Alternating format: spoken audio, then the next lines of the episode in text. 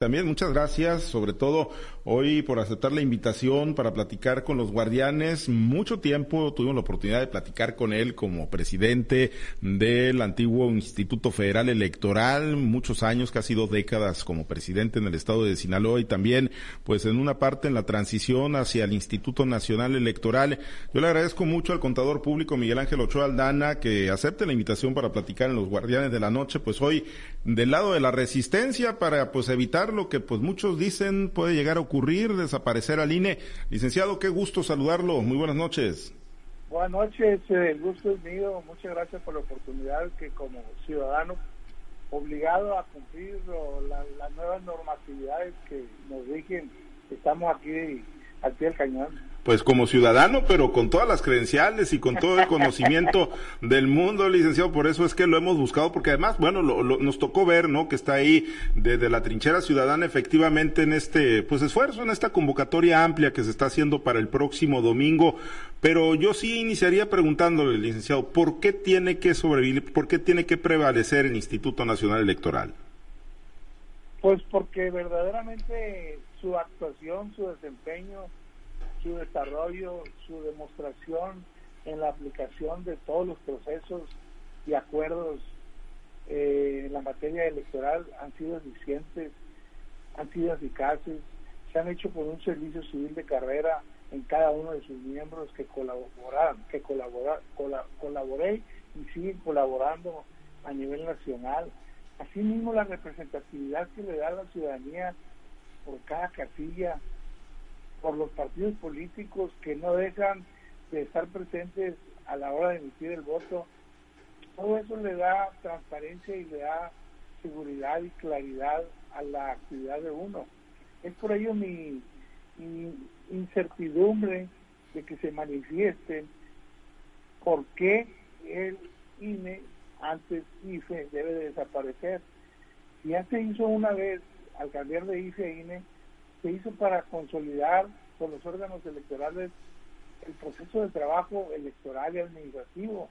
Y fue, fue, fue bueno, pero que no requería hacerlo. Sin embargo, pues yo respeto la decisión del momento de las autoridades y se logró hacer un cambio de INE que prácticamente sigue actuando en los mismos principios y bajo las mismas bases nada más se cambió el nombre y se establecieron dentro de las leyes lo que son los órganos estatales electorales, conocidos por OPLES.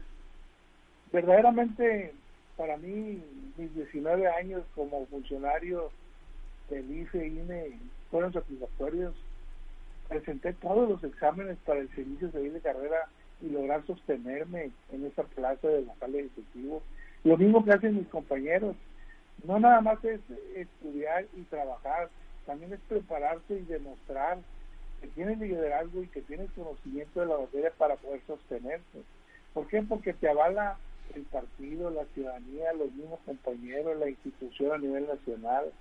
Todo eso lleva a una satisfacción y un logro que perfecciona día con día el desarrollo profesional y personal de los que colaboran en esa institución.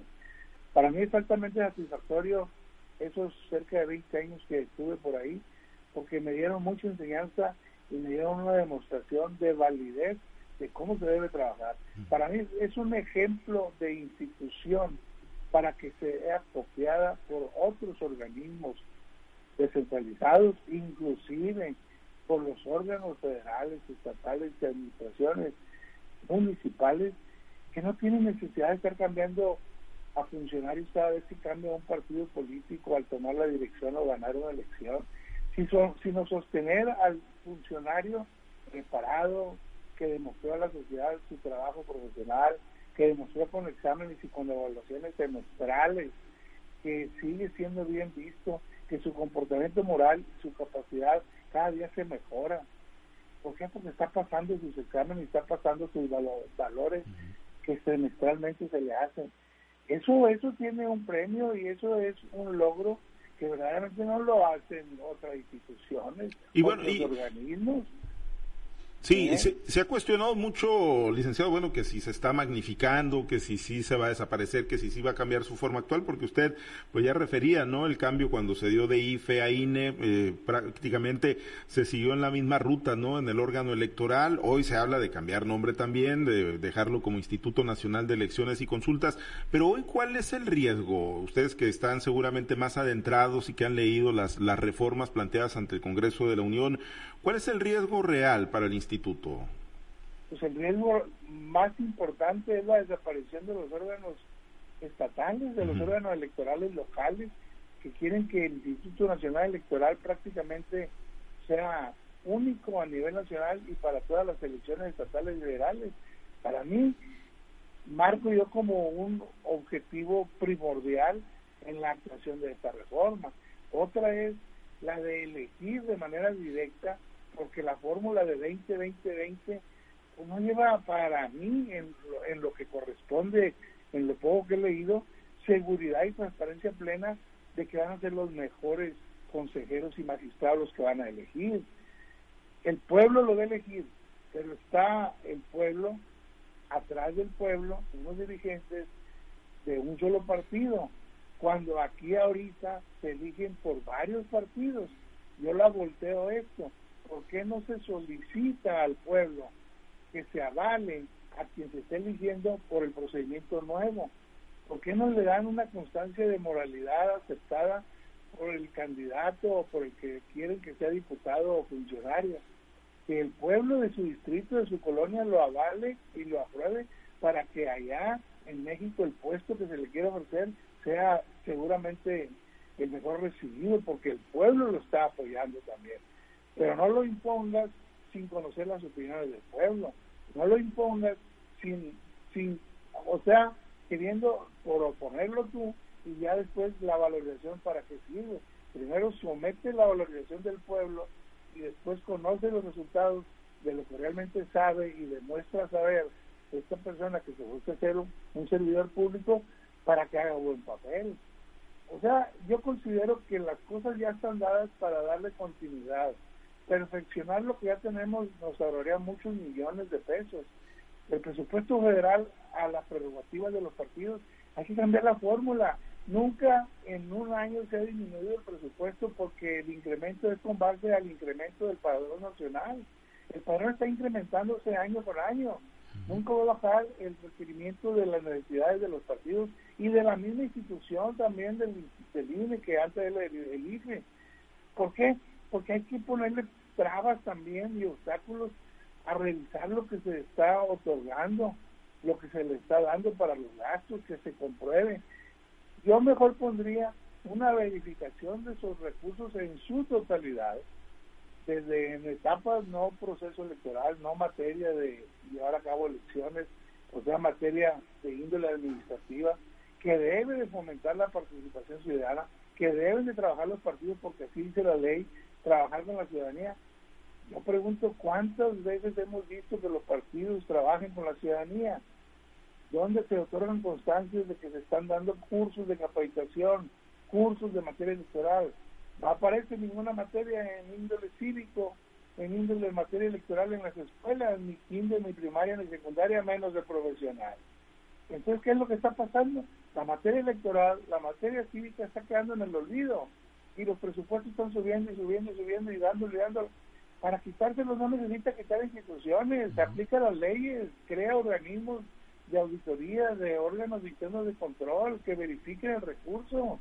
Si ahorita verdaderamente se está actuando verificando los presupuestos al 100% y que no se derive y desvíe ningún 5, pues aplíquenlo también a los partidos y al INE.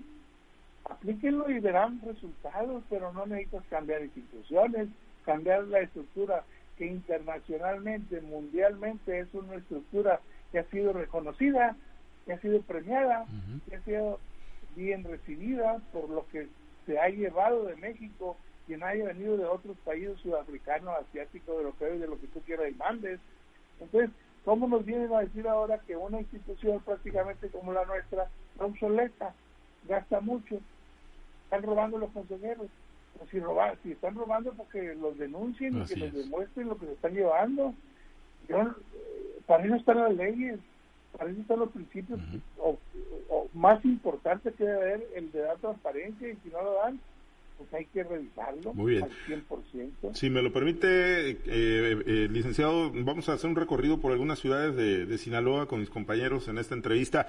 Vamos a ir a Los Mochis, está Manuel Hernández, platicamos con el contador público Miguel Ángel Ochoa Aldana, expresidente tanto del IFE como del Instituto Nacional Electoral en Sinaloa. Manuel, te escucha nuestro invitado. Gracias, Pablo, gracias y buenas noches. Eh, estimado contador Miguel Ángel, qué gusto saludarte, buenas noches. Igualmente, Manuel, qué gusto. Igualmente, Miguel Ángel. Por favor. oye, Miguel Ángel si no es en el legislativo eh, lo, que, lo que plantea el presidente, primero una pregunta que va directamente a usted que lo conoce a profundidad al INE. ¿El INE es todo lo que dice el presidente hasta este momento?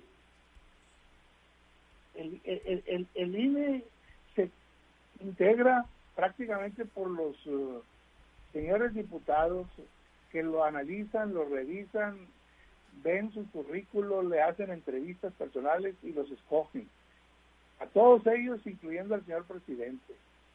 Entonces, ellos están designados por un periodo de varios años, algunos de hasta de siete años, otros, pero son diversas contrataciones y designados por diversos eh, números de años, a lo cual tienen que pasar una serie de pruebas y exámenes porque yo contribuí a ello. Cuando Leonardo Valdés llegó a la presidencia, yo me inscribí para ser consejero ciudadano del Consejo General del IFE y quedé entre los 15 mejores ahí de 135 que estábamos registrados pero pues no llegué y vuelta para atrás. Oye, mira, Ángel, yo me refiero, yo me refiero a lo que todos los días dice el presidente del Instituto Nacional Electoral. Todo lo que dice el presidente. No hay época de elecciones, no hay ningún problema. Pero, pero lo que, lo que dice el presidente del INE. Ajá. Los calificativos del presidente de la República al INE. Es todo lo que el presidente de la República dice del INE, estimado Miguel Ángel. Mira, cuando las decisiones se empiezan a llevar a cabo de manera directa y que no va a haber impedimentos para decir las cosas abiertamente, pues él mismo lo ha señalado que lo recibe y lo dice de la misma forma. Entonces, pues para nadie es extraño en la forma de conducir su gobierno.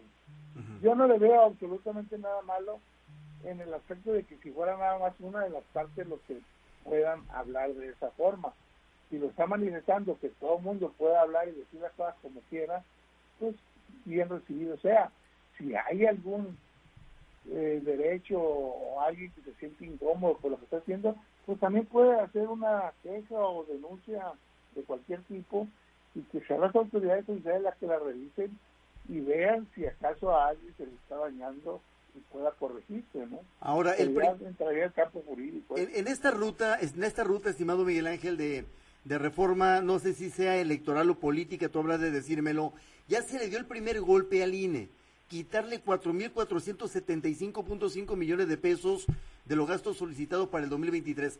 A mi juicio es un severo golpe. ¿Sobrevivirá el INE a estas, a, estas eh, embestidas presupuestales? Yo, como contador público, para mí es fácil manejar esta situación porque todo funcionario administrativo maneja un presupuesto acorde a lo que se le autoriza y acorde a los programas que tú tienes dentro del escritorio de la agenda de ese instituto. Entonces, lo que va a hacer el INE, él va a trabajar acorde a lo que le están ofreciendo para el próximo periodo. Va a trabajar con los programas, va a trabajar y sacar su, su chamba, lo que corresponda a ese dinero y va a actuar y va a demostrar que lo está aplicando. ¿Qué es lo que va a poder suceder que más nos pueda perjudicar? Que en un momento dado deje de hacer programas que beneficien a la comunidad, que disminuya el trabajo de la credencialización, por ejemplo, que no profundice en la difusión del voto de los mexicanos en el extranjero en todo el mundo, que se detenga, que se resguarde ciertas actividades de órganos internos de control en cuanto a disminución de número de personas que están fiscalizando a los partidos políticos o a los mismos órganos locales y distritales en todo el país, que son 332 oficinas. Hay muchas formas de decir cómo le hago para llevar a cabo mi ejercicio 2023 cuando me están tumbando más de 4 mil millones de, pesos del presupuesto, pues disminuyo mi agenda de trabajo. Así de fácil. Perfecto, Miguel Ángel. Pues mire, de mi parte, gracias, Miguel Ángel. Ahí donde estás, eh, te invito a Culiacán, está Samuel Sánchez con algunas otras preguntas. Samuel. Samuel, muchísimas gracias, licenciado. ¿Cómo se encuentra? Muy buenas noches, un gusto poder saludarlo. Buenas noches, Samuel. Gusto saludarte. Igualmente, licenciado, bueno, pues este anuncio de su parte, junto con los integrantes de los partidos políticos, licenciado, ha generado algunas reacciones. Es el caso, pues, del gobernador, me refiero al tema de la marcha el domingo. Hoy el gobernador Rubén Rocha Moya dijo que ustedes tienen derecho a marchar, pero que él es de la idea de que puede haber algún acuerdo. ¿Qué opina sobre esas declaraciones? Igual también, pues, plantea de que se puedan revisar por los diversos puntos de vista y llegar a un consenso? Pues la, la verdad eh, no, no he escuchado absolutamente nada de lo que tú comentas. Sin embargo, pues el marchar y el manifestarse, mientras sea en un total orden, no le veo mayor problema, ¿no? Tal que se causen disturbios y se ocasionen problemas a la demás ciudadanía. Yo considero que cada uno está en total libertad de manifestarse. Yo respeto y, lo que sí solicito es que se actúe dentro del marco del derecho, ¿no? Todos debemos de actuar dentro del marco del derecho, porque no hay que buscar pretextos para hacer disturbios, sino que al contrario, hay que buscar hacer buscar los acercamientos para lograr lo mejor para nuestras instituciones y para nuestros gobiernos. Estamos representados por instituciones y por personas que de manera temporal están actuando para sacar los mejores intereses de nuestro país y de nuestro estado y de nuestros municipios. Hay que colaborar con ellos y si alguien se manifiesta en contra, pues lo diga, pero con palabras y de buena forma se puede llegar a un mejor entendimiento. Yo no le veo que esto pueda ocasionar problemas entre grupos o entre personas, puesto que no es para ir por eso lo que está buscando, sino mejorar la situación y mejorar la transparencia en ahorro presupuestal, en disminución de, funcionarios, en disminución de ciudadanos, pero haciendo participar más a la ciudadanía y lo que se está haciendo con ello es buscar participar más a la ciudadanía. Yo creo que la ciudadanía debe de participar más porque a la ciudadanía no se le premia cuando participa en una elección, no se le reconoce con la credencial de elector que estuvo en una casilla, no se le reconoce porque un ciudadano ya tiene la credencial de elector, tiene la credencial de su licencia, la credencial de adulto mayor y una serie de credenciales que te van dando por el transcurso de la vida, que va desarrollando. Entonces, ¿quién te dice, oye, tú eres un magnífico ciudadano, te voy a premiar con un descuento en el impuesto predial o en la cuota de, la licencia de manejo que vas a pagar la mitad o las 30%? Nadie. ¿Quién te dice te voy a premiar porque participaste de funcionario de casilla o porque fuiste a votar? ¿Por qué se bajan los números de una participación ciudadana? Porque nunca nadie me ha buscado cómo incentivar a la ciudadanía para que salga a votar. ¿Por qué? Porque se está dejando como materia muerta, cuando el verdadero problema es que hay que fomentar la participación ciudadana al mismo ciudadano, que colabore, que participe y que demuestre con el voto que está enterado y que quiere participar, de una o de otra forma. Eso es lo que hay que buscar. Los gastos, los resultados se buscan con la transparencia perdón, licenciado, en ese tenor usted está de acuerdo que este tema de la reforma electoral, pues no, finalmente no se resuelva en la cancha del Congreso la Unión, en la Cámara de Diputados Federal, sino que sea la propia ciudadanía la que diga si va o no va a esta reforma electoral. Se debe tomar en cuenta también en la ciudadanía. Ustedes se van a manifestar el próximo domingo. Mira, la, forma de sacar adelante la reforma pues ya estipulada, ¿no? No, no es ahorita que el ciudadano al manifestarse no se va a aprobar o sí se va a aprobar. Desafortunadamente ya sabemos los procesos que se siguen porque para eso están los diputados y los senadores a propuesta de lo que diga el presidente y lo que diga la misma ciudadanía que puede proponer. Sin embargo, hay que esperar el resultado. Estamos hablando ahorita y comentando esto porque también tenemos la libertad de hacerlo, porque es nuestra opinión libre y soberana de manifestarnos y decir las cosas como pensamos pero siempre en el orden y el respeto mutuo. Licenciado, el hecho de esta propuesta que contempla esa reforma electoral, eliminar los órganos electorales en los estados, usted como consejero expresidente de uno de ellos, ¿qué podría generar esto en los estados? Y que todo se centralice. ¿Se perdería no, la, no, te, no te capté muy bien la pregunta, lo que decía al principio. El tema este de la eliminación de los consejeros eh, o ah, de, los, no, los consejos electorales locales. Eh, eh, para mí, disminuir los consejeros puede ser factible Disminuir a los diputados en cierta cantidad puede ser objeto de estudio. Para mí, disminuir también lo que corresponde al bajar los presupuestos de las prerrogativas de Aline es sujeto de estudio. ¿Por qué? Porque verdaderamente hay que poner un tope, no hay un tope en todo esto, pero sí hay posibilidades de estudiar bien las necesidades mismas de los programas y de los gastos administrativos fijos para que tú puedas elaborar un presupuesto acorde y no andar corriendo por correr. Vas a correr por necesidad del ajuste presupuestal al cual te toca para el 2023 tanto partidos políticos en la administración como para la próxima elección que venga. Tanto te toca porque vamos a cambiar la formulita de ir en cuanto al número de padrón y número de votos anteriores. Entonces, si cambia la formulita y te toca tanto, pues te pongo a trabajar para que tú también hagas lo que te corresponde hacer como partido político, como INE y como ciudadano, pues yo voy a estar al pendiente, ¿no? Muy bien, licenciado, pues hay muchos temas que hablar sobre, precisamente sobre la reforma electoral. Le voy a ceder el micrófono a mi compañera Diana Bo, que se encuentra allá en Guasave. Adelante, Diana. Muy buenas noches y gracias, licenciado. Gracias, Samuel. Adelante, Diana, te escuchamos. Un gusto saludarlo, licenciado, desde acá del municipio de Guasave.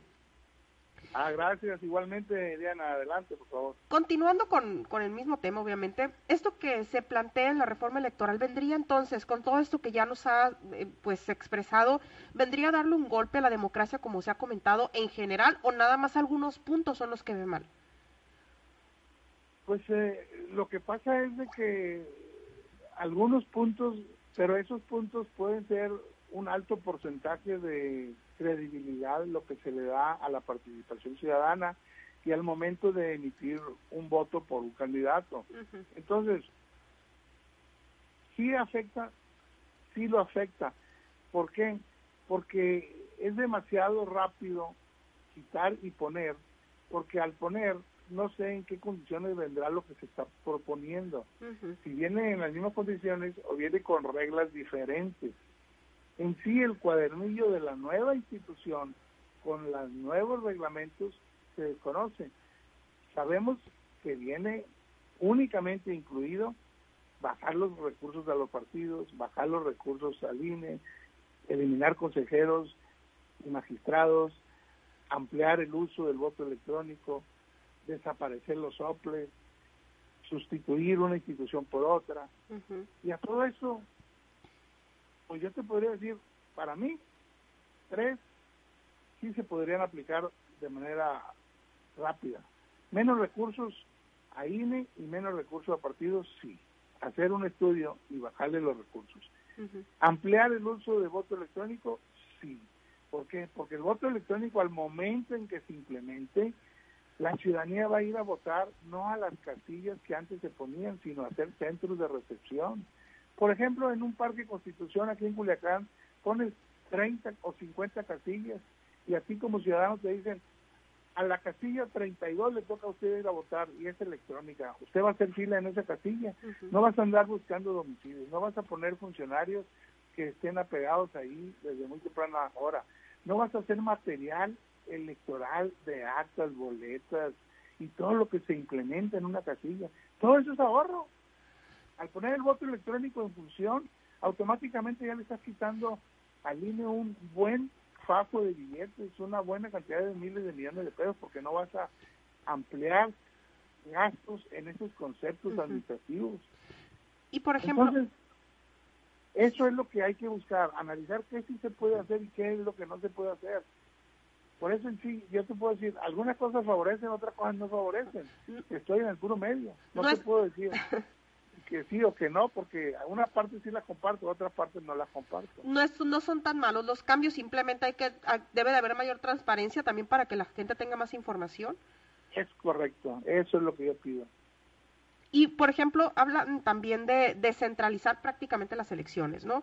Con la desaparición de tribunales electorales locales y organismos públicos municipales. En ese punto, centralizar las elecciones, eh, ¿cuál, ¿cuál, es su opinión al respecto de, ser prácticamente así? Porque, insisto, no hay tantos detalles como uno quisiera tener. Estoy contrario a esa petición, pero que lo que hace falta es fomentar más la capacitación hacia la ciudadanía. Lo que comentaba antes con tu compañero, no se da cursos de capacitación al ciudadano, no se conoce nada de la materia electoral. Es imposible que un solo INE a nivel nacional, cuando ya están los órganos estatales implementados y funcionando a la perfección en todo el país, los quiera dejar por fuera si es el complemento prácticamente para las elecciones. Las elecciones locales prácticamente se hacen por ellos. No puedes tú eliminar a un órgano electoral que está funcionando y que está funcionando bien y que está demostrando su requerimiento y necesidad imperiosa para sacar adelante estos trabajos de materia electoral.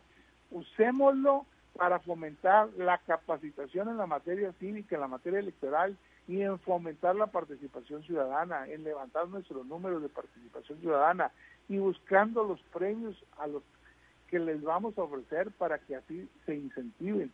Eso es lo que tenemos que hacer. Y aquí requerimos, estoy plenamente seguro y convencido de que con poco se puede lograr mucho, pero hay que proponérnoslo a hacer y hay que sacar adelante. La creación del servicio civil de carrera con que cuente el INE y que se puede implementar o ya se está implementando en los órganos locales de los OPLES es bien recibido porque ahí te va puliendo te va definiendo al mejor funcionario público y lo mantienes y lo dejas tú, no por un periodo, sino por toda la vida, porque semestralmente lo estás evaluando y lo estás calificando. Eso es lo que hay que preocuparnos y hacer ante la sociedad. Muy bien, pues muchas gracias. Muchas gracias, licenciado, por esta, por esta entrevista. Vamos a la región del Ébora. Todavía falta ya mi compañero Carlos Iván. Carlos, adelante. Buenas noches. Muchas gracias, eh, Diana. Eh, licenciado Miguel Ángel, buenas noches. Buenas noches, Carlos. Gusto saludarte. Muchas gracias. Licenciado, entonces, este, eh, sí hay eh, cosas que son perfectibles en el funcionamiento del INE. Definitivamente, Carlos, yo considero que mucho más se lograría con buscar lo perfectible hacia el interior del órgano electoral que buscar cambiarlo. ¿Cómo vas a buscar cambiarlo? Hasta buscar cambiar casa vas a tener necesidad al rato vas a cambiar la forma y donde se hace la misma credencial, cuando está implementado toda una logística y toda una infraestructura que es del pueblo mexicano, porque no es de uno o de otro, es del pueblo mexicano porque se ha hecho con los intereses del pueblo mexicano, lo que son los institutos, lo que son las uniones de organismos que manejan la democracia en todo el país. Entonces, ¿por qué lo vas a querer desaparecer sin evaluarlo y sin darle una razón de peso suficiente, de peso suficiente como para que amerite quitarlo y, o cambiarlo. Lo que tienes, para mí, que ha hecho buen papel. Estúdialo, analízalo y propon muchas cosas que se pueden proponer al interior que pueden lograr más de lo que se está buscando hacer con el nuevo instituto. Porque otros, eh, otros eh, sí, mencionaba usted al principio que hay pues mucho reconocimiento internacional al, instituto, pero también es cierto que mucho se ha señalado que es de los más caros del mundo. Entonces, ¿cómo este sí funcionan con menos dinero otros institutos y el de nosotros no, licenciado? Los sistemas de partidos son muy diferentes en todo el mundo eh, date cuenta cómo está ahorita Estados Unidos. Sí. Las formas de invertir y gastar y recaudar recursos para el interior de los partidos políticos, pues aquí sabemos que el INE se los ofrece, que el INE se los revisa, que el INE se los otorga. En otros países es diferente. Si hay necesidad, como lo decía también hace rato, de bajar los presupuestos, se puede hacer buscando otra fórmula adyacente a la que tenemos. Una fórmula que te diga hay que pagar lo justo necesario a que el partido subsista, a que el partido proponga, saque adelante la labor que como partido tiene ante la ciudadanía y para que el INE y los órganos estatales también promuevan ante la ciudadanía que ese es el objetivo de todos, la ciudadanía. Pero a la ciudadanía la dejan por fuera y nadie le da la mano, nadie la levanta. Y esa es mi preocupación. Cada uno busca rascarse para sus propios intereses en sus propios organismos, pero se olvidan del ciudadano, del pueblo mexicano, que es el que vota, que es el que les da el mantenimiento de las instituciones y los sueldos para ellos. Entonces, ahí hay que poner los, los ojos, darle al ciudadano esa capacidad de conocer primero, decirle quiénes son los órganos, quiénes son los partidos, cuál es el objeto de requerirlos y, y de tenerlos. Todo el mundo, los, los, jovencitos hoy sacan su credencial para entrar a los antros a los 18 años, se le olvida que es para votar la credencial del elector. Y eso es muy claro y todo el mundo como padre lo observa, pero se queda callado. La credencial del elector es para ir a votar, todo lo demás de identificación y para entrar donde tú quieras es una confianza que se dio a ese instrumento y verdaderamente se aplaude porque hasta los bancos para cambiar un cheque te la piden. Sí.